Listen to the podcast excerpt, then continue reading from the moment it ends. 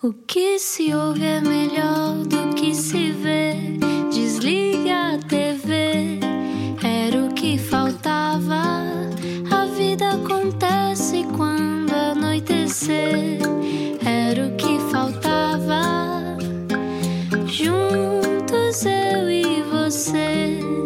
Boa viagem com a Rádio Comercial. Olá, eu sou o Rui Maria Pego, estou em casa. Quinta-feira é este o dia da semana. Se está nessa dúvida, é quinta-feira. E Ana Martins está em casa dela. Penso também é quinta-feira, Ana, não tenho a certeza. não tenho a certeza já. Que ano é este mesmo? Socorro. eu acho que é 2035. Exato. Sinto-me já no dia 200 do isolamento social. E tu? Pá, sim, sobretudo porque eh, às vezes só me apetecia era desligar um bocadinho dos meus filhotes queridos, amorosos, maravilhosos. Mas sim, há dias assim um bocadinho mais mais turbulentos, vamos chamar-lhe assim. Em crianças, nós não, mas por exemplo, os nossos pais, os nossos avós, quando por exemplo havia umas dores de dentes, davam whisky, não é? Porquê que nós não fazíamos igual? Olha lá que ainda me tiram a, a, custódia dos filhos, estás maluco? Sim, não queremos isso, não queremos isso, tens verdade, tens razão. Bom, hoje não é alguém que trabalhe na Comissão de Proteção de Menores, é mesmo alguém que está num hospital, uh, não está internada, mas sim é médica quem é que está cá hoje? Nasceu em Barcelos, onde mora a família que não pode visitar nestes tempos de Covid-19. O vírus trata mesmo todos por igual. Médica internista num hospital do interior do país, Juliana Sá lida com o coronavírus de que a maior parte de nós só ouve falar mesmo nas notícias. Será que tem medo? Pelo caminho, uma vida de 32 anos cheia de bifurcações. Estudou na Beira Interior, fez voluntariado na Guiné-Bissau e dedica-se também à educação médica. Qual é a importância da relação médico paciente. Numa altura em que as palavras podem ser demolidoras e assustar mais do que o diabo, recebemos uma ouvinte do programa que, bom, num dia em que não está no hospital, portanto está em casa. Bem-vinda, Juliana Sá. Bem-vinda. Olá, obrigada. Olá. Tem, Isto é uma tenho muito gosto de estar cá convosco. Quer dizer, é porque eu costumo ouvir-vos no meu carro, eu estou a ouvir em casa. Sim. Oh, Juliana, bem-vinda à Rádio Comercial. Uh, tu és uma jornalista no armário, não é? Tu gostavas de ter sido jornalista também?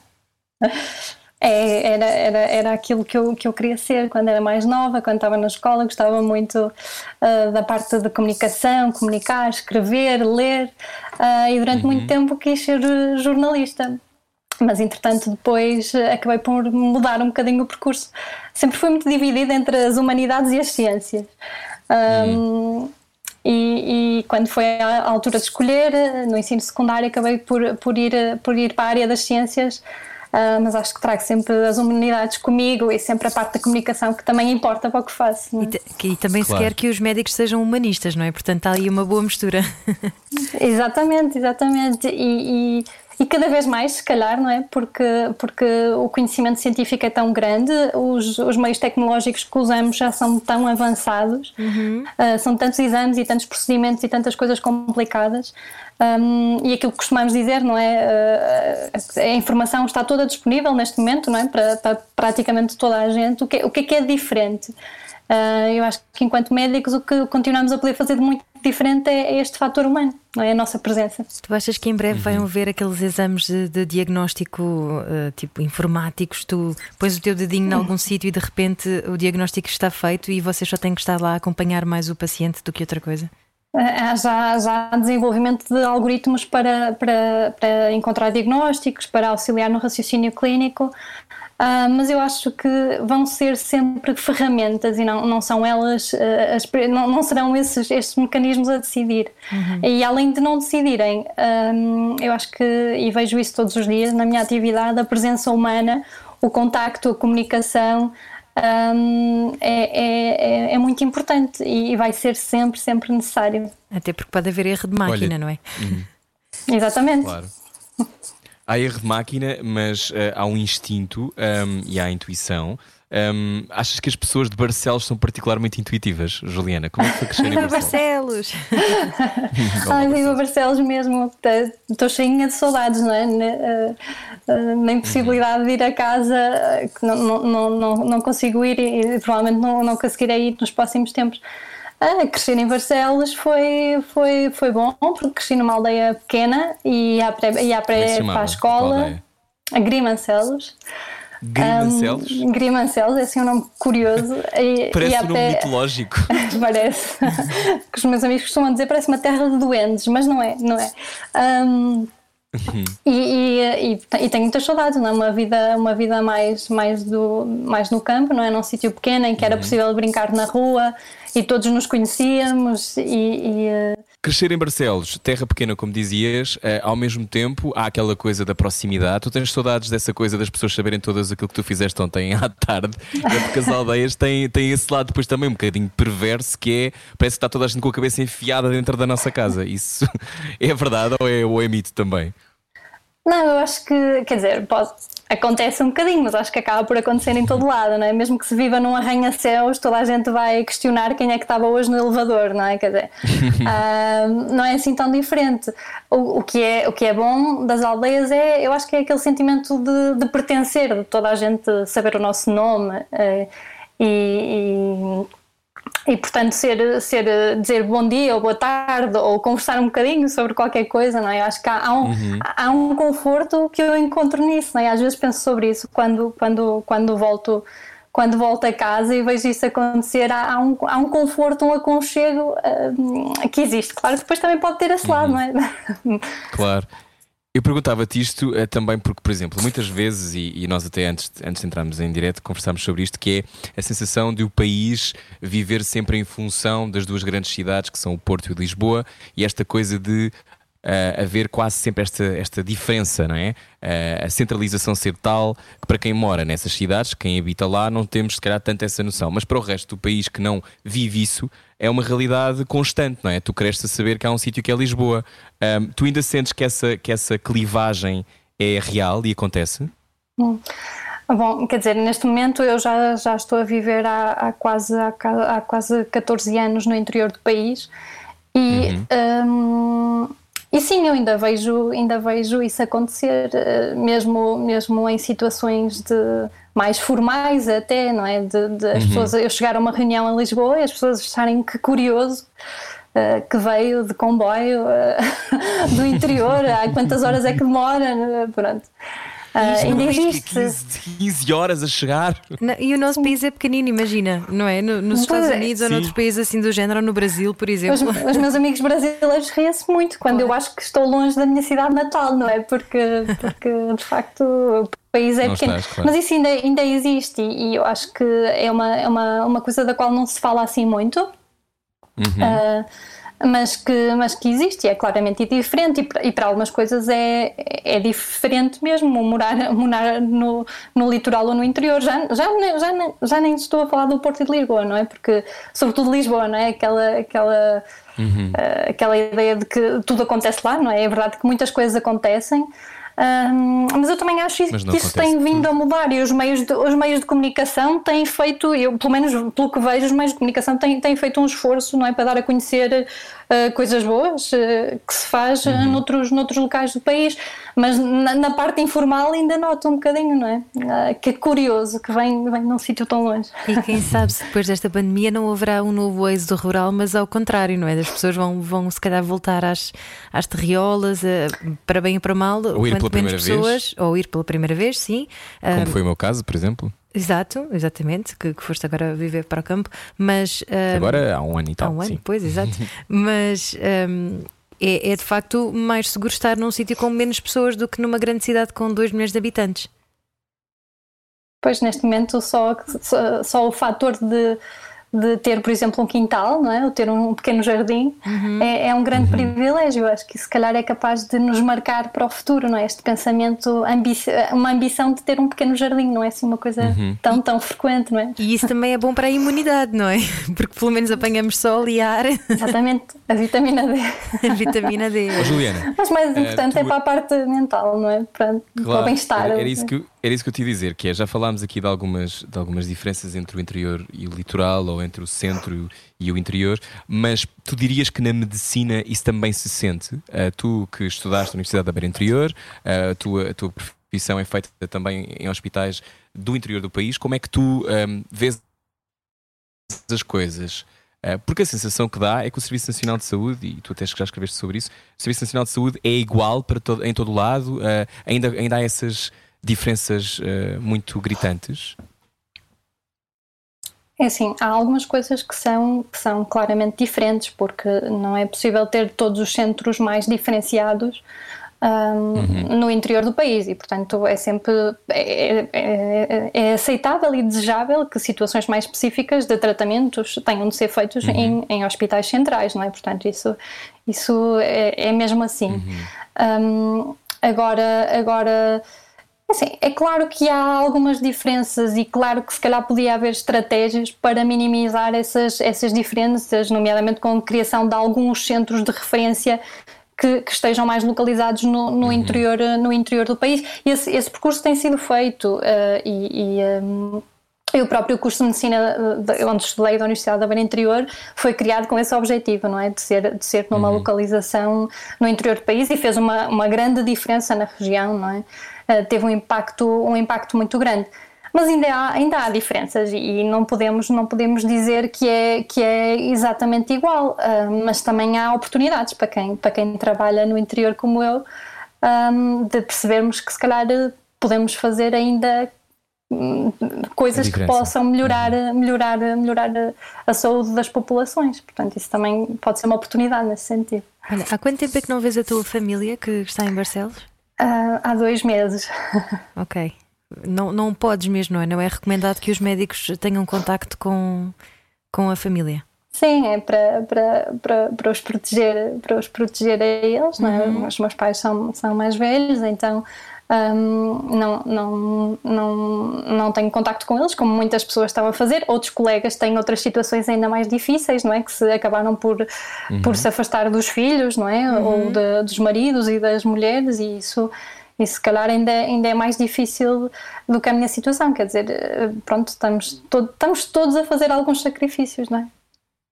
Olha, tu escreveste um texto uh, em que dizias que, que neste trabalho há, há, dias melhores do que outros. Tu és médica internista, um, ehm, mas para, perceber, uh, nesta fase já a maior parte dos médicos, mesmo aqueles que não são da especialidade para lidar com, com o Covid-19, já estão também a ajudar nesse sentido, certo? Na maior parte dos hospitais. Sim, sim, há colegas de outras especialidades e até, e até uhum. respondendo a um repto da, da Ordem dos Médicos, colegas que estavam fora uhum. do, do, do, SNS, é? que seja no setor privado sim. ou que já não estariam com atividade clínica, a voluntariarem-se para voltar. E, e, nos hospitais tem acontecido isso. As pessoas têm, têm, dentro do seu conhecimento, claro, não é? e das suas uhum. competências, uhum. todas têm tentado ajudar. Um, dentro, dentro daquilo que podem, e não, e não só os médicos, não é? também, também os outros profissionais de saúde que tiveram de se mobilizar para se, uh, enfermeiros, técnicos, um, que tiveram de se mobilizar para serviços diferentes daqueles que faziam habitualmente. Mas eu, uhum. eu acho que o que sobressai disto tudo é, é uma motivação muito grande das pessoas e dos profissionais para ajudar não é? e para tentar, para tentar fazer o melhor que podem e, e, um, e toda a gente tentar contribuir. Não é? E, e, acho que isso é a coisa que até me toca mais, e, porque tenho, tenho realmente visto isso, eh, todas as pessoas, se calhar aquelas até que nem costumavam colaborar assim tanto, um pouco mais disponíveis para, para participar. É? Há um sentimento de missão, sentes isso? Ah, sim, sim, sim, sim. Uh, eu, eu, está, eu, eu, estou a acabar a especialidade de medicina interna, acabei, deveria ter feito exame de fim de especialidade, mas os exames foram, foram cancelados. Olha, por causa desta, desta situação. eu, eu dava-te já, um, eu dava já um muito bom. Toma, toma já, toma já a especialidade toda. Ele, ele vai esperar por mim, não é? Uh, mas, mas, portanto, estava toda a gente preparada e uma semana antes, uh, portanto, essa, essas avaliações de fim de especialidade foram suspensas e, e, pronto, isso também aconteceu comigo e com muitos outros colegas. Um, mas eu acho que o que, o que aconteceu foi que quando isso aconteceu, disseram pronto, não vai haver essa avaliação e eu pensei, não, então, ok, então eu, eu quero uh, ver onde é que eu posso ajudar. É? o, que é que, o, que é que eu, o que é que eu posso o que é que eu posso fazer e como eu muitos colegas tiveram o mesmo pensamento não é de sentirem uhum. Eu lembro-me de estar a falar com uma colega num, num dia e pronto e claro que a Ana dizia se temos medo, não é? Ter medo é, é, normal, é humano, ainda bem, não é? Se não tivéssemos medo, eh, éramos robôs ou extraterrestres, outra coisa assim estranha. Uhum. Um, mas conversava com uma colega sobre isto e dizia-lhe, quer dizer, não é assim, acho que, acho que é, foi para isto que eu quis ser médica, não sei, acho que não é? Uhum. Sentir que podemos fazer qualquer coisa realmente importante, não é? Se calhar fazemos muitas vezes, mas nem sempre temos a oportunidade de sentir que foi realmente qualquer coisa importante. E isso, isso motivou-me logo a pensar o que é que precisam que eu faça. E o que é que, é mais, o que, é que tem sido mais difícil nesta, nesta fase para vocês? E de que forma é que nós, acho... cidadãos, podemos ajudar? Uhum. Pronto, além das medidas habituais, não é? Distanciamento uhum. social e todas essas coisas que têm sido já amplamente faladas, hum, eu acho que, que, o mais difícil no início foi adaptarmos às, à mudança de procedimentos, não é? As equipas tiveram de se adaptar a uma atividade diferente, não só pelo uso do, dos equipamentos de proteção individual, mas os próprios circuitos dentro dos hospitais um, alteraram-se, não é? E as, as rotinas foram diferentes. Um, para mim, pessoalmente, um, uma das coisas que tenho, não é dificuldade, mas que tenho saudades é realmente tocar nos doentes sem luvas, não é? É poder dar a mão, uhum. poder, poder sorrir e não ter máscara, não é? E uhum. poder eh, ver que, que, eles veem mesmo o sorriso, daí, não é? Daí ter que... escrito um texto, desculpa Ana, de teres dito um texto que é um, Neste trabalho, como nos outros todos, há dias melhores do que outros. Há alguns dias, um doente idoso disse-me: Só consigo ver os olhos, mas vejo que são bonitos. Sorri atrás da máscara, mas tenho a certeza que ele viu. Um, o sorriso é das poucas interações sociais que ainda não são permitidas, não é? Dizias. Um, Sim. Eh, esta, esta, esta solidão também, porque há muitas pessoas, eu imagino, uh, para quem, e sobretudo de criar nos contextos até mais pequenos, em que os médicos são assim uma espécie de figuras centrais das suas existências, não é? os médicos, os professores, os padres, um, e, e essa coisa de tu também não poderes tocar deve ser também muito, muito estranho, não é? Sim, não é? E, e, eu, assim, eu pessoalmente acredito que, que uma parte do nosso papel no tratamento dos doentes é a nossa interação com eles, não é? O, o carinho, a, a, o cuidado que colocamos, isso faz parte do tratamento. Uh, e claro que colocamos o mesmo, o mesmo cuidado e, e, as, mesmas, uhum. as mesmas intenções, mas Uh, claro que o, o, toque humano, não é? A, ligação humana eh, é, é, é, importante para demonstrar isso, não é? Quando estamos cheios de equipamentos, é, eu escrevi isso num dia em que estava realmente pronto, a pensar que tinha saudades uh, de, de, de, da atividade da minha, da minha profissão como ela era antes. Um, mas, mas acho que para os doentes isso é muito importante e para nós também, é? e para nós enquanto profissionais também, porque isto é para nós também há uma recompensa uh, do, do, do, carinho e, e, e, do agradecimento dos doentes, não é? Portanto, acho além que é para ambos os lados. Além de que os vossos fatos fazem calor para chuchu, não é? Sim. Sim, sim, sim. E como sim, é que vocês são, aguentam? Porque são, são, são muitas horas, os turnos são muito longos. Eu tenho uma vizinha enfermeira queridíssima que, que me diz que uh, termina os turnos uh, ensopada, não é? Em, em, suor e muitas vezes acabam por nem conseguir comer. Uh, como é que se aguenta? Como, como é que se vai buscar? Onde é que se vai buscar essa resiliência? É, é, algumas estratégias têm sido usadas, como colocar os turnos mais, mais, eh, mais curtos, não é? fazer pausas para poder haver tanto a troca do equipamento como conseguir eh, aguentar. Há algumas dificuldades, não é? por exemplo, algumas eh, lesões da pele que aparecem por causa das máscaras, não é? algumas algumas, eh, alguns problemas associados à, à utilização, mas eh, sobretudo é, o mais importante é, é, um pouco o período de adaptação, porque, porque, porque no início, quer dizer, não estamos habituados minimamente a fazer as nossas atividades com, com, uhum. e que às vezes são procedimentos, não é? Tanto para nós como para os enfermeiros, ou até para colegas que trabalham na cirurgia ou na, na anestesia, que têm de fazer mais procedimentos, para nós, para nós eh, tivemos, temos de nos habituar, não é? Nem sempre, nem sempre é fácil, de facto, eh, os fatos são quentes, mas temos, vamos arranjando estratégias, quer dizer, um dia aprendemos como é que conseguimos pôr a máscara de maneira que já não magoa tanto nas orelhas, uh, no outro dia já aprendemos que temos de pôr uma proteção no nariz, quer dizer, vamos, vamos aprendendo. Oh, oh, Juliana, eu tenho aqui, doutora Juliana, tenho, só para, não, não, não. Para, quem, para, quem, ligou agora uh, o rádio, estamos a falar com a doutora Juliana Sá. Um, eu, para quem eu estava, estava a falar das máscaras e uh, neste momento já é recomendado para toda a gente, mas uh, a dúvida é o que é que é mais eficaz? São as máscaras ou são as viseiras? Uhum. Portanto, a recomendação é sobre, é sobre a utilização de máscaras. Eu não sou propriamente nenhuma, nenhuma nenhuma expert da, da área, mas portanto a uhum. utilização de máscara será, será, será mais, mais recomendada porque o objetivo é que não haja a, a, a inalação de, de, de, gotículas ou uh, não haja o contacto com, com, a, com a cara, não é? Pronto. Uhum. Um, nós utilizamos as duas coisas no, no, no, tratamento dos doentes, não é? Portanto, no dia a dia, na comunidade, eu penso que, que, que as recomendações são, são, para o uso de máscara e não outra coisa. Agora, agora A minha mãe já me mandou Agora uma não sei, viseira. não sei como é que ela Já conseguiu. mandou uma viseira? Mandou uma viseira por correio. Uma não, várias. de casa? Aqui para casa. Não, para quando voltarmos à, à normalidade. Há alguma normalidade, que isto, isto, de facto ainda não sabemos muito bem como é que as coisas vão acontecer, não é? Até, até voltar a, a- a vida, não é? A ser aquilo que nós estamos Uhum. habituados, só mesmo depois de uma Claro. vacina, Ju- Juliana. Pois, não é? É um, po- um pouco esse caminho. Acho que vamos ter uma nova normalidade, não é? Há hábitos que, vão, que, vão, que vamos adquirir de novo ah, e que progressivamente, e que progressivamente nos, vamos, nos vamos habituar, não é? E, e isto é um percurso, não é? A ciência, até, a ciência tem estado a evoluir muito rapidamente, não é? Em relação a este assunto, é, do, que, do que habitualmente acontece em relação a outros temas. Portanto, há um esforço grande da comunidade científica para encontrar soluções, Ah, mas de facto há limitações que, que não, não são ultrapassáveis. Temos de ter todos um pouquinho de paciência, não é? É, é- é- o principal pedido é sempre a esperança e a paciência, não é? Nós vamos Mas é sair- mesmo verdade. Vamos Tenha sair- paciência, claro. Exato, vamos sair em breve da fase de mitigação não e, e passaremos, em- esperemos, à fase de recuperação, é isso. Mas o mais provável, se calhar, é um avanço e recuo na- nas medidas de contenção, que é aquilo que tem acontecido nos outros países.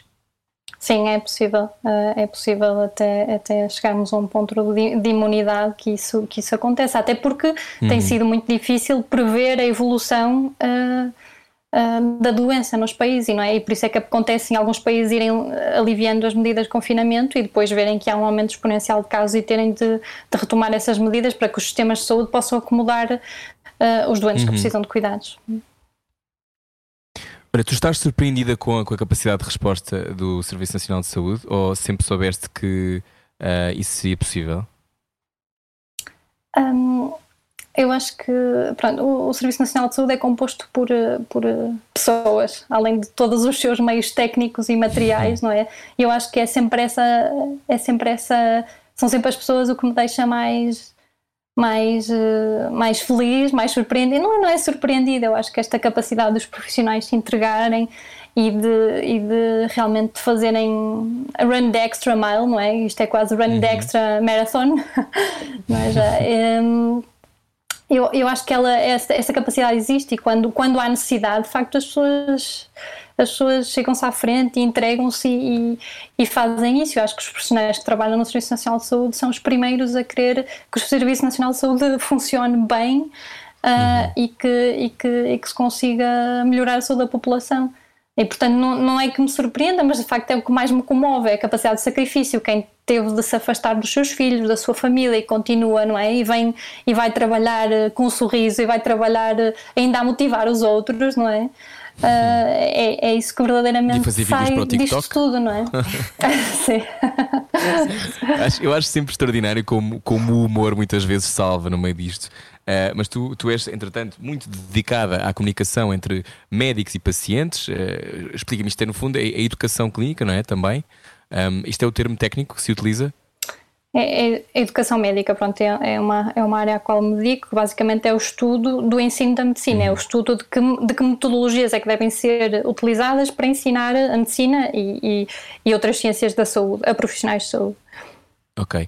Então, a seguir, vais explicar-me como é que se comunica algo a um paciente, para o caso de não acontecer, eu posso subitamente ser médico, tenho que saber como é que se faz. É já a seguir, estamos à conversa com Juliana Sá eh, e venha daí, continuamos já a seguir.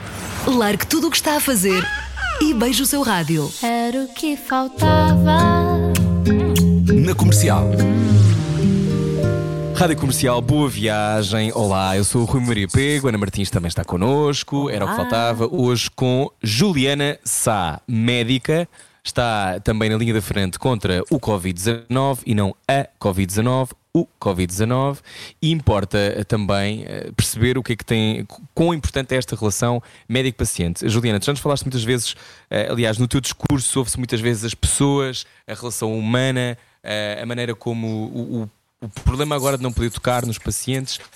Ahm, como é que se comunica uma notícia como esta? Que alguém está infectado com uma doença que aparece nas notícias e que preocupa o mundo inteiro?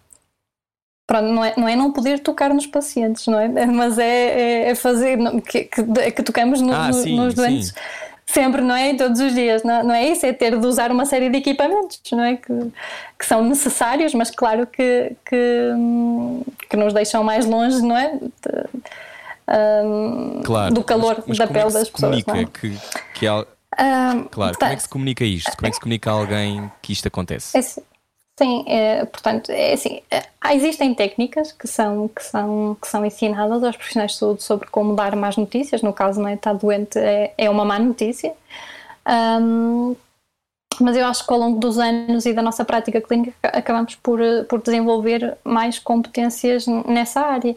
E isto por um lado, do lado dos profissionais, não é? Claro que a notícia tem sempre três lados, pelo menos, não é? O profissional que dá a notícia, a própria notícia em si e a pessoa que está a receber a, a notícia, não é? Neste caso, o doente, a pessoa, a pessoa com doença.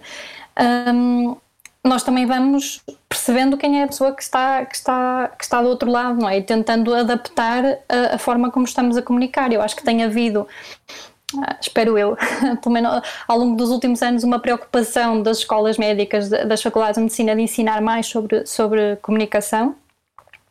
E, portanto, hum, esse também tem sido, tem sido uma preocupação cada vez maior, não é? De, de estabelecer uma comunicação clara com o doente, porque só se o doente perceber perfeitamente o que é que se passa com ele, não é?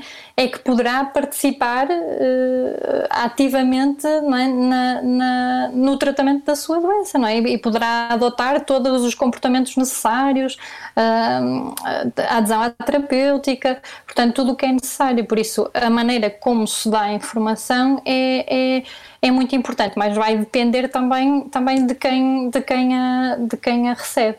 Ah, agora, eu acho que nós, enquanto médicos, o nosso, o nosso papel é dar informação clara, não é? Que nem sempre nos é fácil, não é? Que nós começamos a falar uma espécie de, de língua diferente, não é? A linguagem científica acaba por estar muito muito integrada na nossa maneira de ser e acaba por ser também um, um processo conseguirmos simplificar a linguagem de forma que as pessoas que claro que não têm de saber uh, nada so, sobre medicina compreendam um, e, e, e, por outro lado também perceber que e perceber, aceitar e um bocado guiar as pessoas nas reações que vão ter a essa, a, a essa notícia, não é? Portanto, seja agora a infecção por Covid-19, seja, seja outra outra, outra doença qualquer. Claro que neste momento, portanto, um diagnóstico Covid-19 é sempre mais.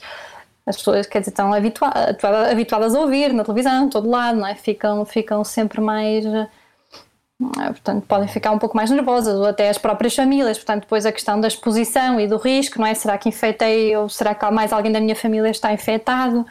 Portanto, há muitas preocupações associadas. O nosso, o nosso papel enquanto médicos é dar a informação adequada, mas também transmitir alguma, alguma calma e sempre e confiança e esperança, não é? E, e explicar quais, quais é são as possibilidades de tratamento e qual é que é, qual é, que é a, evolução, a evolução da doença. E, Portanto, tam e também há boas notícias no meio disto. Há, há vários, uh, vários uh, números de, de, pessoas recuperadas. Um, qual é que é uh, o procedimento a cumprir? Imagino que alguém que foi diagnosticado cumpre os 14 dias de quarentena, sente-se melhor, mas quando é que é considerado uh, efetivamente recuperado? Pois eu, não sei exatamente como é que a contabilização uh, oficial está a ser feita por parte da Direção-Geral de Saúde, mas uhum. terá de ser com, com testes negativos, com, com os aragatuas negativas. Até ao momento penso que que está a ser feita assim. Uhum. Portanto, quando já não for portador do, do, do, do vírus. Uhum. Okay. Portanto, estar com boas cores não qualifica como alguém que, que está curado. Mas estar com boas, com boa cor é sempre uma boa notícia. Alguém super Olha, maquilhada a dizer: Não, mas eu já estou com sim, boas sim, cores. Sim, eu estou ótimo, eu estou ótimo. oh, oh, Juliana, mas, mas imagina, um, ao longo deste teu processo, agora fizeste o internato. O internato são 5 anos ou 3? Sim, 5 anos, medicina interna. 5 anos. Portanto, tu chegas, uh, para, para quem não sabe, eu tenho alguns amigos médicos, tenho uma ideia, mas para quem não sabe, são 6 anos de curso, não é? Sim. E depois, a dada altura, vais para um hospital certo? É um ano, Harrison, um ano, um ano, agora já não é Harrison, agora é a Prova Nacional ah, de Seriação. Não, agora ah, mudou, okay. mudou ano passado. É uma uhum. prova nacional de seriação, tem perguntas mais clínicas e depois fazemos um ano que se chama o, o ano comum, pronto, o internato de uhum. formação geral, que é um ano em que se passa por várias, várias especialidades, não é? E dá um bocadinho de tempo para a pessoa perceber que especialidade é que, é que vai querer seguir. E por outro lado também aumentar o conhecimento, não é? Porque é o primeiro, o primeiro uhum. contacto assim com a clínica, mais uh, depois do curso, não é? Porque no, durante o curso também há, também há contacto com a clínica. Uh, e depois faz a especialidade, que pode ir de 3 até 6 anos. Uh, e lembras-te desse primeiro dia no hospital? Acho que tenho, tenho uma ideia assim. Mas eu acabei por. Eu, eu, tive a sorte, o privilégio de fazer o curso num, numa faculdade que tem, que tem muito contacto com a clínica, por isso quase já Estive muito tempo no hospital, tive muito tempo no hospital, não é? Portanto, a, a, maior diferença é quando acabamos por começar a ser nós a tomar mais decisões, não é? Isso acontece mais para a frente, não é? Quando já estamos mais, uhum. mais a terminar, a terminar o internato, não é? Quando, quando, quando a decisão acaba por ser sempre nossa, mas hum, há sempre um acompanhamento. A, a medicina é uma, é uma é uma, uma área de conhecimento em que há sempre, há sempre uma discussão entre colegas. Não estás não é? sozinha, não é? Não, não, acho que depende da personalidade, não é? mas na maior parte das situações há sempre alguém com quem trocar, trocar uma opinião, isso, isso também é bom. Uhum. Tu, tu sentes que hum, o teu, a tua missão na vida era ser médica. Há pouco falavas da tua missão, mas isso deve haver dias em que tu pensas: meu Deus, o que é que eu vim aqui para fazer? Eu podia perfeitamente estar em casa, porque que eu estou aqui enfiada neste filme? Uh, porque, porque eu acho que a profissão de médico, entre outras profissões, que, onde é preciso coragem, onde é preciso uma, uma stamina, uma capacidade de endurance grande, uh, puxam não só pela tua cabeça e pela tua capacidade intelectual, mas pelo teu corpo. Uh, tu esperavas que fosse tão violento também a esse nível? Tinhas ideia? Sim, assim, claro que, claro que acho que todos nós há momentos em que pensamos, bom, serei, serei, será, que, será que estou no sítio certo? Acho que isso é normal e, e e, e, não há nenhum problema com isso. Mas eh, uhum. a, medicina, a medicina exige algum esforço físico também, muitas vezes com, na medicina interna, portanto, fazemos uh, urgência, portanto, e o trabalho no serviço de urgência é um trabalho um bocadinho diferente do outro, não é? Que, que exige estar durante várias horas com um, um alerta diferente, não é? Ou, ou o uhum. trabalho noturno, não é? O trabalho durante a noite. Um, isso nunca foi a parte a parte física nunca nunca nunca foi assim uma coisa que me que me assustasse que me assustasse muito não é? às vezes claro que termos de, de, de tomar decisões e, e, isso isso sim não é a parte da, da, da, responsabilidade é uma é uma é uma coisa que acaba por nos, nos colocar à prova, não é? Mas acho que acontece um bocado em todas as, as profissões. Claro que a nossa tem a especificidade de ser pronto, ser a vida Salvar das pessoas, vidas. ser o maior bem. Juliana, é? Eu e a Ana, se nos enganamos, enganamos. Pronto, pode Exato. ser um problema, pode gerar eh, alguma confusão, mas quer dizer, não, à partida, não, o nosso erro não pode criar ali um problema. Uh, que pode ser, imagina, potencialmente fatal. Já tiveste uma situação claro. dessas em que pensas, bem, se eu lhe der este comprimido, isto pode correr tudo muito mal, é melhor eu não me enganar. Eu viveria em não. pânico, por isso é que eu estou a dizer isto. Não, eu acho que a ideia da responsabilidade, termos noção de que estamos a fazer um trabalho com, com responsabilidade, é protetora, não é? Só nos protege de manter-nos alerta, manter-nos com vontade de, de, estudar e de aprender mais e de pedir ajuda uhum. quando precisamos a um colega, não é? Quando não sabemos, ou ter a humildade de dizer que não sabemos, não é? Portanto, eu acho que sentir essa responsabilidade é positivo. Claro que essa responsabilidade não nos pode inibir, não é? De fazer aquilo que é uhum. é preciso ser feito, mas quando, quando estamos, e, e eu, eu, acho que é o que a maior parte dos colegas sente, claro que só posso falar por mim, mas é quando estamos quando sabemos que estamos a tentar fazer o melhor, ou que, ou que é a melhor evidência que existe, ou a melhor possibilidade que temos para ajudar o doente, pronto, fazemos e sabemos que é isso. O nosso instinto de, não sei, o nosso instinto de ajudar acho que fica muito desenvolvido. Eu acho que depois... ao, ao, ao, longo do tempo, não é? Eh, eh, quando me acontece, quando estou a algum espaço público e alguém, alguém, alguém que eu vejo que está a sentir mal ou qualquer coisa, o meu ímpeto de ir é, é enorme. Já aconteceu querer salvar alguém e de repente essa pessoa não está com problema nenhum e foste tu que te esticaste?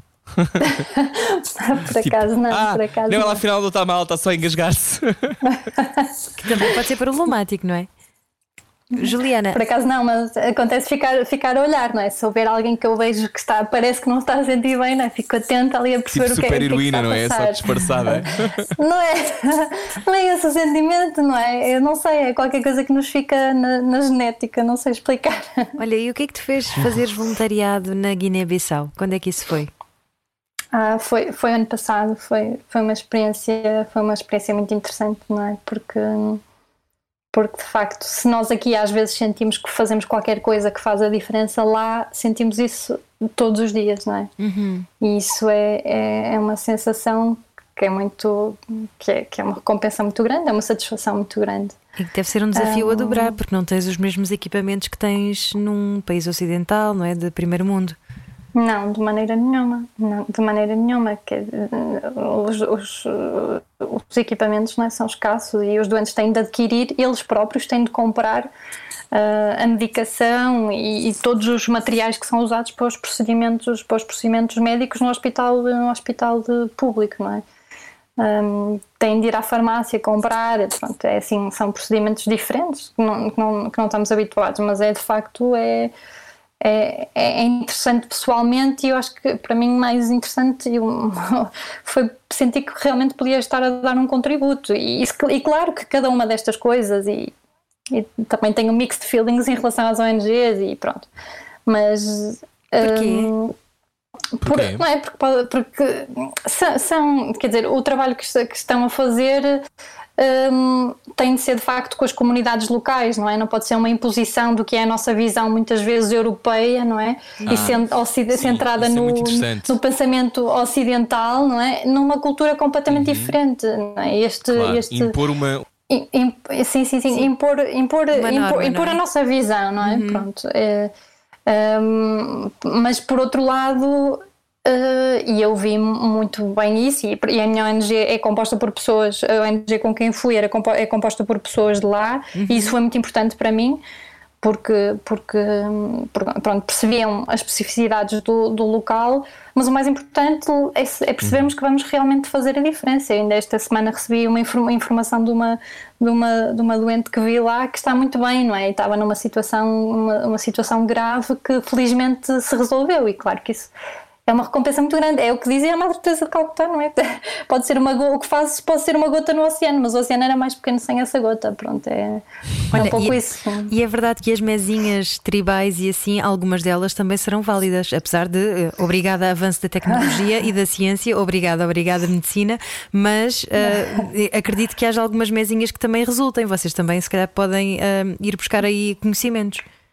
Pois, eu não, não, não so- sobre isso, sobre isso não sei, não é? Algumas coisas terão, terão pelo menos algum efeito, não é? Porque as, as populações usam há muitos anos e vi Uhum. Eu digo muitas vezes as porque a pessoas minha família cresceu em África, portanto a minha avó tem sempre remédios para tudo e mais alguma coisa.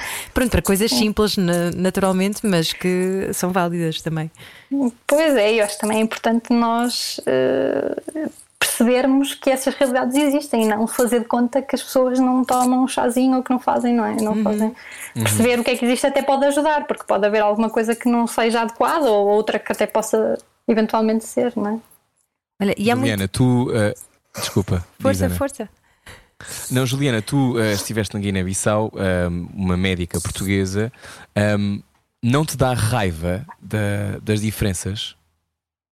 Das diferenças entre o acesso à medicina, entre a capacidade de sobrevivência, a taxa de mortalidade. Ou seja, eh, claro que estamos a comparar mundos completamente distantes, mas quando tu vais para lá e, e te apercebes eh, do que é, que é o dia a dia das populações, há uma diferença entre querer impor a cultura eh, ou querer impor uma lógica de vida eh, e saber que pode ser diferente, não é?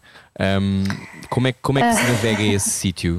Porque eu, quando fui a Luanda, sofri bastante e não fiz nada. Eu imagino para quem está lá a, a trabalhar na sua atividade e a ver, ahm, e a ver ainda por cima, a Guiné-Bissau é um contexto ainda mais eh, radical numa série de situações. Eu acho que é difícil, é muito difícil. E na, pronto, e que se nós tivermos assim uma, uma personalidade com vontade de fazer coisas que realmente melhorem a realidade como eu tenho, não é? Certo? Uma certa ansiedade em relação a isso é difícil porque, porque há muitas coisas que não vamos conseguir. Eu acho que temos de aprender, e isso é um ensinamento, aprender a, a reconhecer as pequenas vitórias, as pequenas coisas que podemos mudar muito simples, mas que podemos, mas que podem fazer a diferença. Lá, uma das coisas que, que eu tinha um, um, colega, um médico de lá, que estava a trabalhar comigo e que até ajudava na tradução, porque muitos estudantes falavam crioulo, eu não, não conseguia falar com eles. Uhum. Uh, e para mim, ver a vontade que ele tinha de aprender uh, e o empenho que tinha e, e e, isso foi, foi, foi fantástico. Eu pensei, pronto, se calhar se esta pessoa conseguir, se eu conseguir passar alguma coisa a esta pessoa e ele conseguir fazer qualquer coisa, não é? já, já vai ter um efeito. Acho que não podemos ter ambições de, de mudar o mundo, que é aquilo que eu digo muitas vezes que, que quero fazer, que é o meu objetivo de vida, é mudar o mundo. claro que não é, não é, não é mudar, não é? Mas deixar, deixar o, o contributo, acho que é para isso que passamos por aqui, não é? É, é para, para, deixar as coisas um bocadinho melhor. E eu acho que lá é, é isso. É, temos de nos, nos uh, contentar com o pouco que possamos fazer, mas não desistir por causa de pensar que nada vai mudar, não é? Portanto, é um contributo pequeno, mas pronto, é o nosso e pode ser que junto com outros contributos possa se transformar em qualquer coisa realmente grande. Não é? Uhum.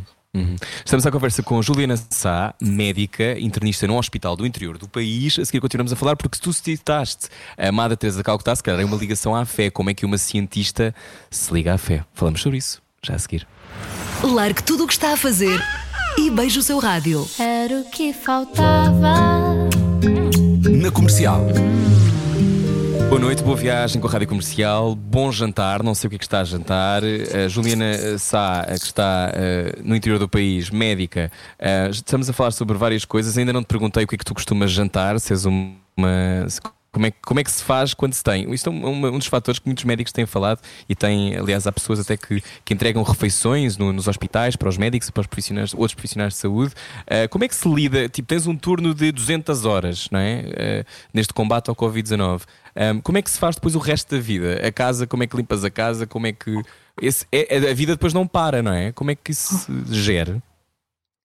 Um, pronto eu acho que é um bocadinho, pelo menos para mim, o que resulta para mim é, é normalizar um, um pouco a vida depois em casa, né? acabar por chegar uhum. a casa e perceber que, pronto, tirando, tirando a roupa uh, de andar na rua logo, logo à entrada, que é, que é o que tenho feito, né? e, podendo, e podendo eventualmente tomar banho outra vez, né? e passar para uma. Uhum. O banho acaba por ser é quase uma barreira quase psicológica para passar para a vida, para a vida para a vida casa. de casa, não é? Uhum. E, e, tentar normalizar, ir fazendo as coisas. Eu, eu, tenho feito aquilo que todas as pessoas têm feito, acho eu, que é, que é fazer pão e bolos. uh, um, portanto, fazer, fazer as atividades, as atividades normais e tentar. E às vezes o que tenho tido necessidade é de sair um bocadinho da realidade, não é? tentar me ocupar com a leitura uhum. ou com ou com algum filme ou alguma coisa que seja diferente, pronto, para acabar por, por ser também um, um, um tempo claro. de, de, descanso. É importante essa higiene mental e emocional. Ah, sim, sim, sem dúvida nenhuma, e mesmo não estando perto da família e dos amigos, sentir também acabar por falar, não é? é uma das, é uma das estratégias não é, que se pode usar, falar e, e tentar manter o contacto e falar de outras coisas, não é? Ser, não ser sempre esta, uhum. esta conversa da quarentena. Olha, estavas a dizer que uh, é importante também tentar sentir alguma normalidade. E uh, uma coisa que, que, se tem falado muito uh, são as pessoas que, que, têm outro tipo de doenças e que estão a deixar de ir, de recorrer a serviços médicos e hospitalares, particularmente por medo da Covid. Mas isso pode ser também um erro. É, exato, isso é, isso é um assunto muito importante, não é? Porque vemos que as pessoas, é? o número de idas aos serviços de urgência diminuiu muito, ok, se calhar algumas pessoas não, não, não, não eram assim situações tão urgentes, mas há outras que, que seriam e, portanto, é importante que as pessoas percebam que os hospitais continuam a funcionar uh, para todos os doentes. Uh, e há uma separação e, e entre há... uns doentes e outros, não é? Há uma triagem feita. Exata, exatamente. A maior parte dos hospitais uh, tem, tem essa separação entre doentes respiratórios ou doentes que podem ser suspeita de infecção por Covid-19 e os outros doentes. Portanto, os outros doentes entram num circuito semelhante ao habitual e é importante que se tiverem sintomas que, que, que, assim, que, assim, que assim exijam, ligar, ligar a linha de saúde 24 e se for necessário necessário uh, ligar 112 e, portanto, as outras doenças continuam a existir na, na mesma frequência com que existiam antes, não é? Uhum. Portanto, um, estamos cá para, para as tratar também.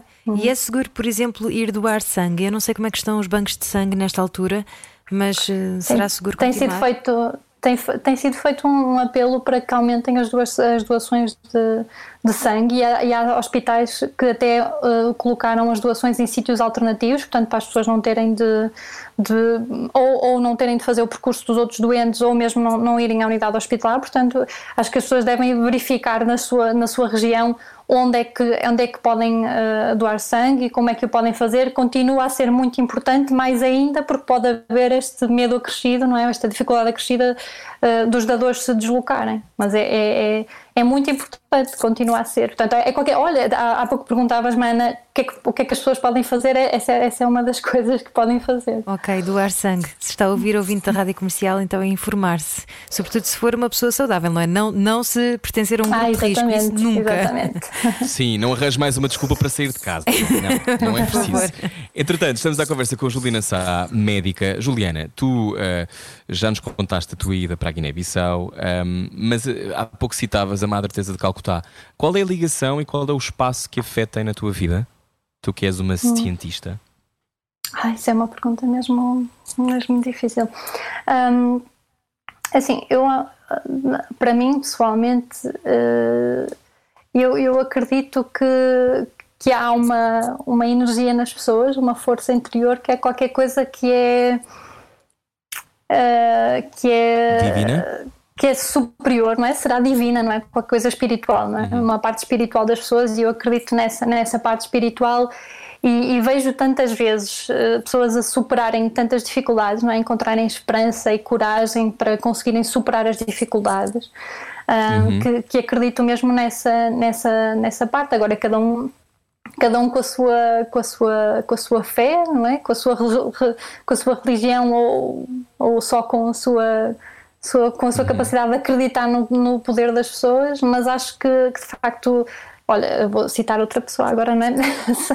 Saramago dizia, não é? Dentro, dentro de nós há, algo, há uma coisa sem nome e isso é o que somos, não é? Portanto, eu acho que sim, há, há mais qualquer coisa aqui, entre, entre, além das células. Olha que citação tão bonita. Não conhecia. Isso é lindo morrer, vou passar a usar sempre. um, oh, Juliana, vou dizer, que, vou dizer que, que fui eu que soube. Não, vou dizer que foi a Juliana que me disse. Oh, Juliana, por exemplo, muitas vezes, uh, e há pessoas que são fãs acérrimas das teorias da conspiração e também de milagres. Portugal é um país fértil em milagres, as pessoas adoram um bom milagre.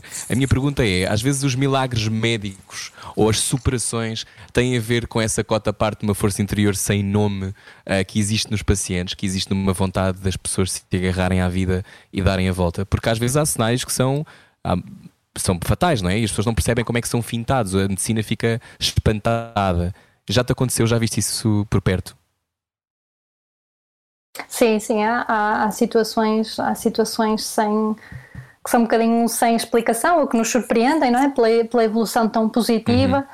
Eu não sei porque é que acontecem, mas, mas a verdade é que, é que, é que existem uhum. e, portanto, uh, e, não sei, eu, eu quero acreditar que é, é, por isso que há uma, uma força invisível dentro das pessoas que, que, que, as, que as ajuda a superar as dificuldades, não é? Uhum. Portanto, eu, eu acho que as move, exatamente, eu acho que o mais importante e o mais importante na medicina é nós aceitarmos é? que as pessoas possam, podem, podem acreditar eh, em determinada coisa ou terem determinada, determinada força. Uma, uma coisa que vejo por vezes é pessoas que estão em situações terminais de fim de vida e que, e que acabam por eh, por eh, esperar, por assim dizer, por algum familiar que as venha visitar, não é? Ou acabam por só falecer depois disso acontecer, não é? São situações uhum. que nós não, não conseguimos explicar, mas que não deixam de nos tocar. E acho que ainda bem, não é? Só faz de nós mais humanos. E há também a questão do efeito placebo. Como Vocês é que... estudam isso, não é? Na, na escola.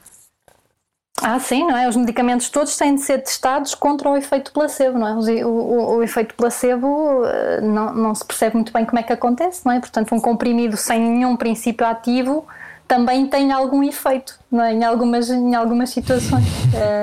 E não sabem porquê. Portanto, essa, eu até costumo dar esse exemplo do efeito placebo por causa desta, desta quando falo desta, desta força ou desta energia que está que tá dentro uhum. das pessoas.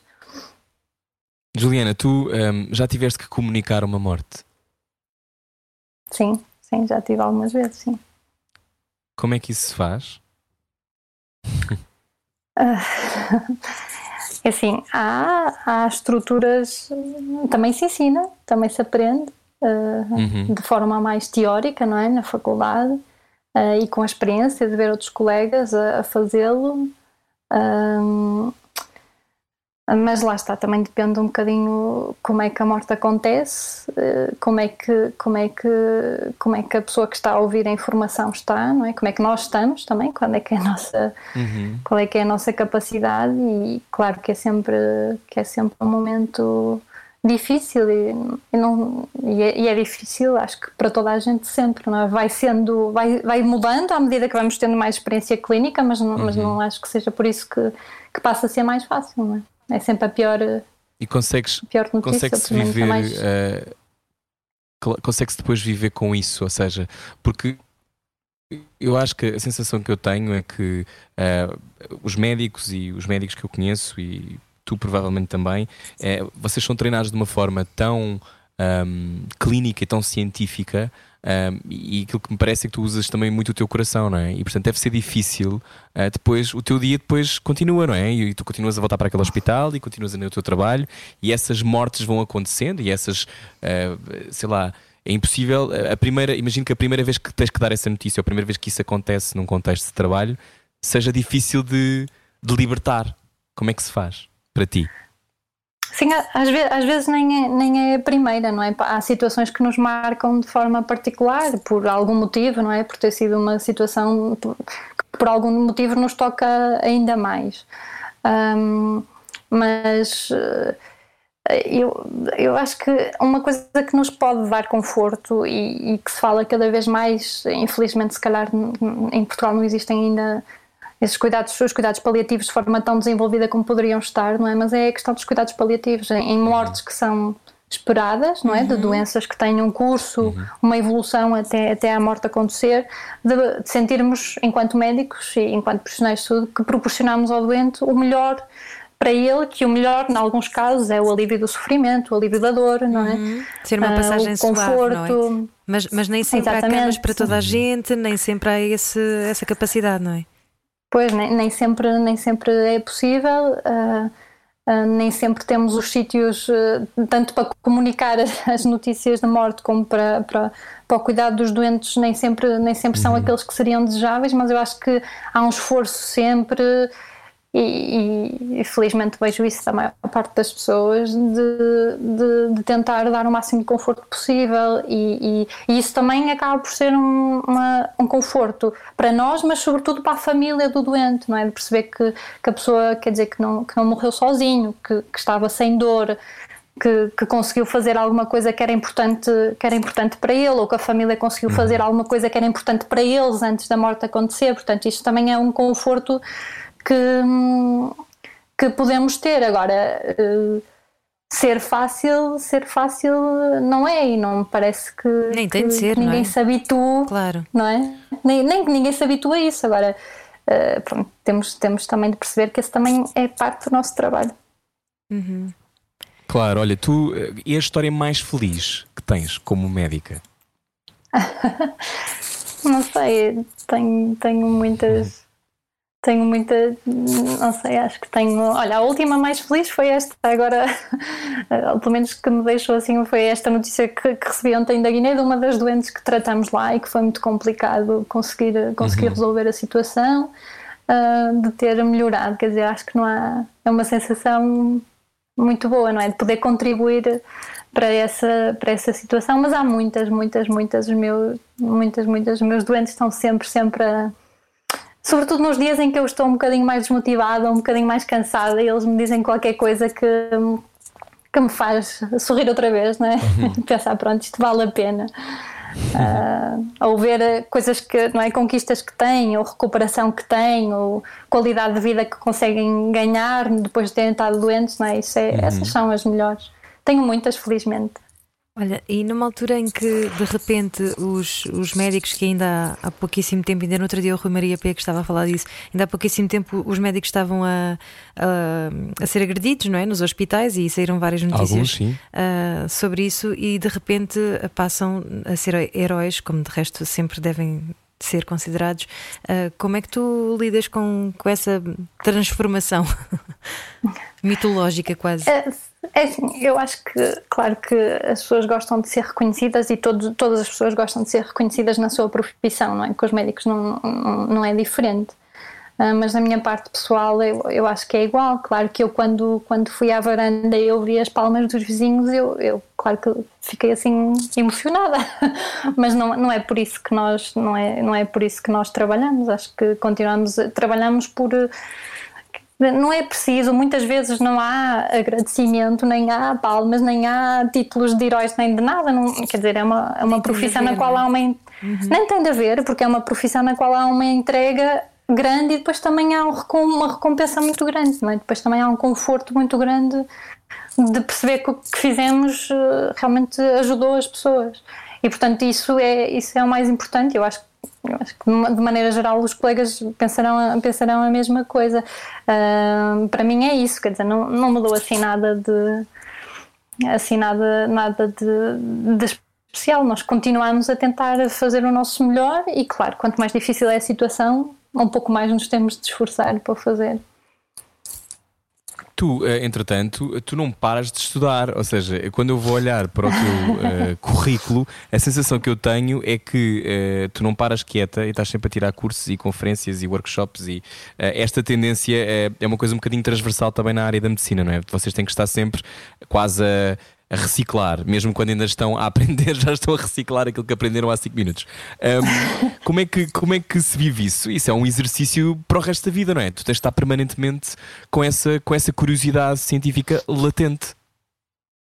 Sim, a, a, quer dizer, a evolução científica é, é, é incrível, não é? E é, e é todos, todos os segundos e é, e é exponencial, e acho que há, há, uma grande, há uma grande responsabilidade de nos atualizarmos, não é? Porque só assim conseguimos manter a nossa competência clínica para tentar proporcionar o melhor cuidado possível aos doentes.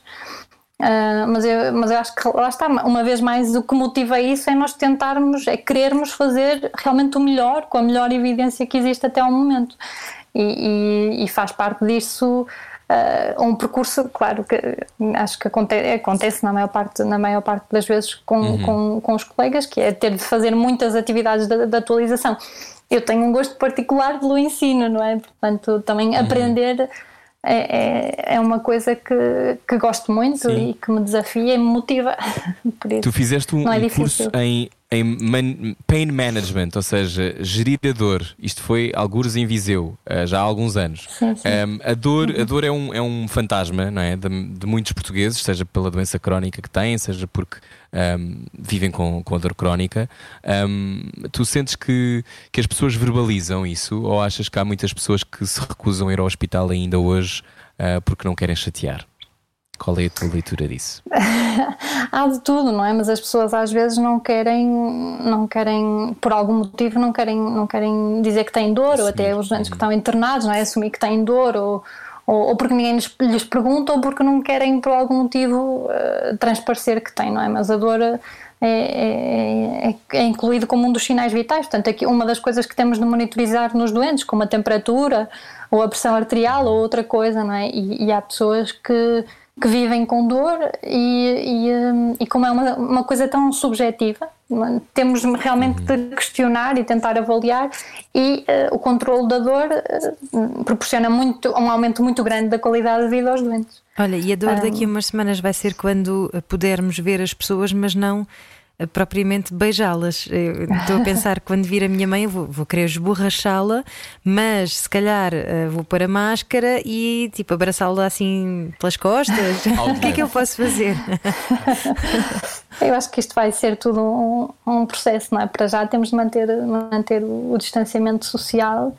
Um, e, e, tentarmos arranjar algumas formas. As pessoas até já arranjaram comprimentos originais para fazerem, não é? Uhum. Uma colega minha que está que tá comigo eh, a trabalhar também dizia-me que tem um comprimento especial com o filho de 4 anos, porque também não quer estar. Uh, e, e, nem imagino o que isso será, não é? Não querer estar a, a ter tanto contacto assim com o filho. Meu Deus. Uh, e, e, tem um comprimento especial com ele e ele acha piada, porque é um comprimento que eles que eles inventaram e único. Portanto, acho que vamos ter de reinventar também hum. as nossas interações uns Olha, com os outros. E já agora uma dúvida que muita gente deve ter: as máscaras que se compram nas farmácias podem ser reutilizadas? as máscaras têm indicação uh, nelas próprias, as máscaras cirúrgicas habituais não, não, não devem ser reutilizadas, não é? Uhum. Portanto, uh, as máscaras cirúrgicas não. Depois há, há outras máscaras que agora tá, estão a, a, a, fazer produção, não é? As máscaras chamadas máscaras comunitárias, não é? Uhum. Que essas poderão ter outras indicações, mas as máscaras não devem ser, não devem ser reutilizadas.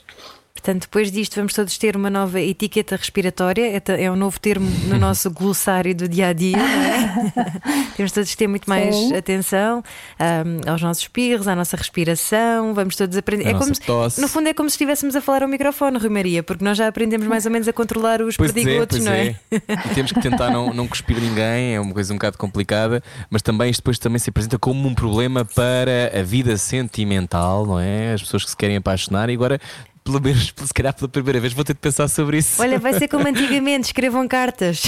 Escrevam cartas. Uh, Juliana, uh, para fechar esta conversa, um, o que é que tu gostavas que, que acontecesse na medicina em Portugal assim nos próximos anos? Que achas que este. Nós entrevistámos o bastonário da Ordem dos Médicos na semana passada e ele dizia-nos um, que achava que este tempo era um tempo que poderia ser de reflexão para perceber como é que poderiam, uh, como é que o governo, o país, pode ou não investir no Serviço Nacional de Saúde, porque uh, agora que olhamos para outros países e os seus esforços muitas vezes estão engurados e Portugal é, é lidera como um exemplo não é? neste combate uh, ao coronavírus, uh, perguntava-te então o que é que tu achas, o que é que achas que pode ser o, o futuro no imediato, o que é que gostavas que fosse? Eu acho que esta situação toda acabou por lembrar toda a gente da importância que tem o Serviço Nacional de Saúde, não é? Porque não é que não soubéssemos, mas se calhar a população uh, não, não, estaria tão recordada dessa importância. Portanto, eu acho que, que, tem de ser realmente uma prioridade. Se é uma prioridade, tem de ser uma prioridade uh, no financiamento, na gestão. Um, não podemos só dizer que é uma prioridade e depois não, não tomar medidas nesse sentido. Mas acho que é uma oportunidade para, para todos e para os profissionais em termos de, de formação e desenvolvimento. Um, o uso das tecnologias, nós já percebemos para tantas coisas não é? que, que realmente a tecnologia pode ser utilizada. As receitas um investimento na, na área da, da telesaúde, exatamente, as receitas eletrónicas que Portugal já é um dos países pioneiros na Europa. Portanto, Portugal tem realmente desenvolvimento em relação à, à parte de digitalização da saúde. Isso, isso não há não há dúvida nenhuma, mas, mas ainda podemos fazer mais, ainda podemos fazer melhor. Eu acho que se calhar aproveitar aproveitar esta oportunidade para aumentar a formação online dos profissionais, para perceber o que é que podemos fazer, que interações é que podemos ter um, uh, em, via telefónica ou, ou digital e quais é que são as que, que, temos de ter essencialmente presencialmente.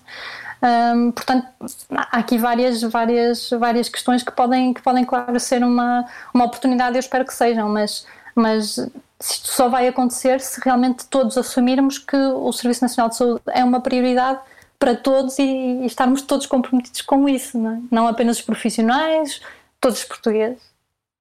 É isso. Uhum. Todos juntos. E a, lição, e a lição que retiras para ti deste tempo, Juliana Sá, médica? Eu acho que eh, enquanto, enquanto profissional é perceber que a qualquer momento temos de nos adaptar a uma realidade nova e portanto por muitas certezas que possamos ter em determinada altura da vida que a realidade é assim, ela pode mudar e essa capacidade de adaptação eu acho que fica, não é? Perceber, quando olharmos para trás e percebermos o que conseguimos fazer agora, neste tempo que foi, que foi difícil, acho que, que nos vai permitir dar coragem e confiança para, para enfrentar o, o que vier a seguir. E isso é válido não só para os profissionais de saúde, mas para toda a gente. Estamos todos a ter que lidar com a incerteza, não é? É isso mesmo, é isso mesmo. É, é, nunca o mundo foi tão igual para todos, não é? Uhum. Uhum. Uh, é a chamada silver lining no meio disto tudo. Não há nada mais democrático do que aquilo que se está a passar. Uh, para bem e para todos mal. da é? mesma forma, uh, embora, claro, o nível de privilégio que cada um tem na sua vida permita que consiga fazer face ou não de uma maneira mais, mais com mais capacidade, não é? E olhar para países, por exemplo, como os Estados Unidos e ver como, como por lá as coisas são tão dantescas. Uh, tu, como profissional de um, de um país uh, que tem um Serviço Nacional de Saúde, uh, quando tu vês essas realidades dos Estados Unidos, do Brasil, os Estados Unidos em particular é sempre o mais chocante, eu acho, porque como há Uhum. tanta capacidade financeira e depois de repente as pessoas morrem porque não têm dinheiro para pagar os tratamentos. Como é que tu vês isso, Juliana? Enraivece-te também? Como é que tu, como Claro, é que tu não é? digeres? Claro que, que, que gostava que, que todas as pessoas tivessem acesso à saúde como temos, como temos nós aqui em Portugal, não é? Mas por outro lado também penso sempre no que é que nós aqui podemos fazer melhor. Um, e, e, e perceber que somos privilegiados, acho que isso também já é, já é um ponto de partida, não é? Para queremos manter esse privilégio, porque, porque o Serviço Nacional de Saúde não apareceu por magia e não se vai manter por magia. Ao olharmos para outros países que não têm acesso, perceber qual é o efeito na saúde das populações. Um, eu acho que só nos faz motivar a tentar, por um lado, ficar gratos pelo que temos, mas também tentar continuar a, a contribuir para, para, para, para, que aquilo que nós temos não, não, não, desapareça em termos de saúde, porque acho que, que de facto, em, em, em, muitas coisas temos, temos, temos muita sorte. Uh, uhum. E outras, claro, podem ser melhoradas, como podem sempre. Muito bem. Juliana, muito obrigado. Muito obrigada, muito Juliana. conversar contigo. Um Obrigada, beijinho para um Barcelos. estar aqui. Uh, gostámos muito. Um, continua o teu trabalho e obrigado e também pela, pela dedicação. Sim. E eu acho que isto nunca é demais. Eu acho que dizermos, e, e, espero que vários profissionais de saúde estejam a ouvir isto, mas todos os profissionais que estão a trabalhar neste momento, e às vezes depois recebemos umas mensagens a dizer: Ah, mas não falaram dos caministas e não, não falaram, falaram das seguranças. pessoas que estão no supermercado. Uhum. Um, sim, nós, quando dizemos os profissionais que estão a trabalhar, é toda a gente que, uh, que se arrisca todos os dias para manter o país vivo. Uh, e agradeço-te e agradecemos-te, eu e a Ana, claro, uhum. um, pelo, pelo trabalho. Obrigado, Juliana. Obrigada, muito obrigada. Muito obrigada, um beijinho. Obrigado. A história de Juliana Sá aqui na Rádio Comercial. Se quiser ouvir a conversa inteira, pode ir até radiocomercial.ol.pt. Nós já voltamos, não é, Ana? É sim, senhor. Então pronto, até já. Até já. Hoje estamos com muito delay, já viste, Rui Maria? Um bocadinho, um bocadinho. Mas não importa, o que é importante passa. Exatamente. Até já. Até já. Era o que faltava. Com Rui Maria Pego e Ana Martins. Todos os dias, das 8 às 10 da noite. Juntos eu e você. Na comercial.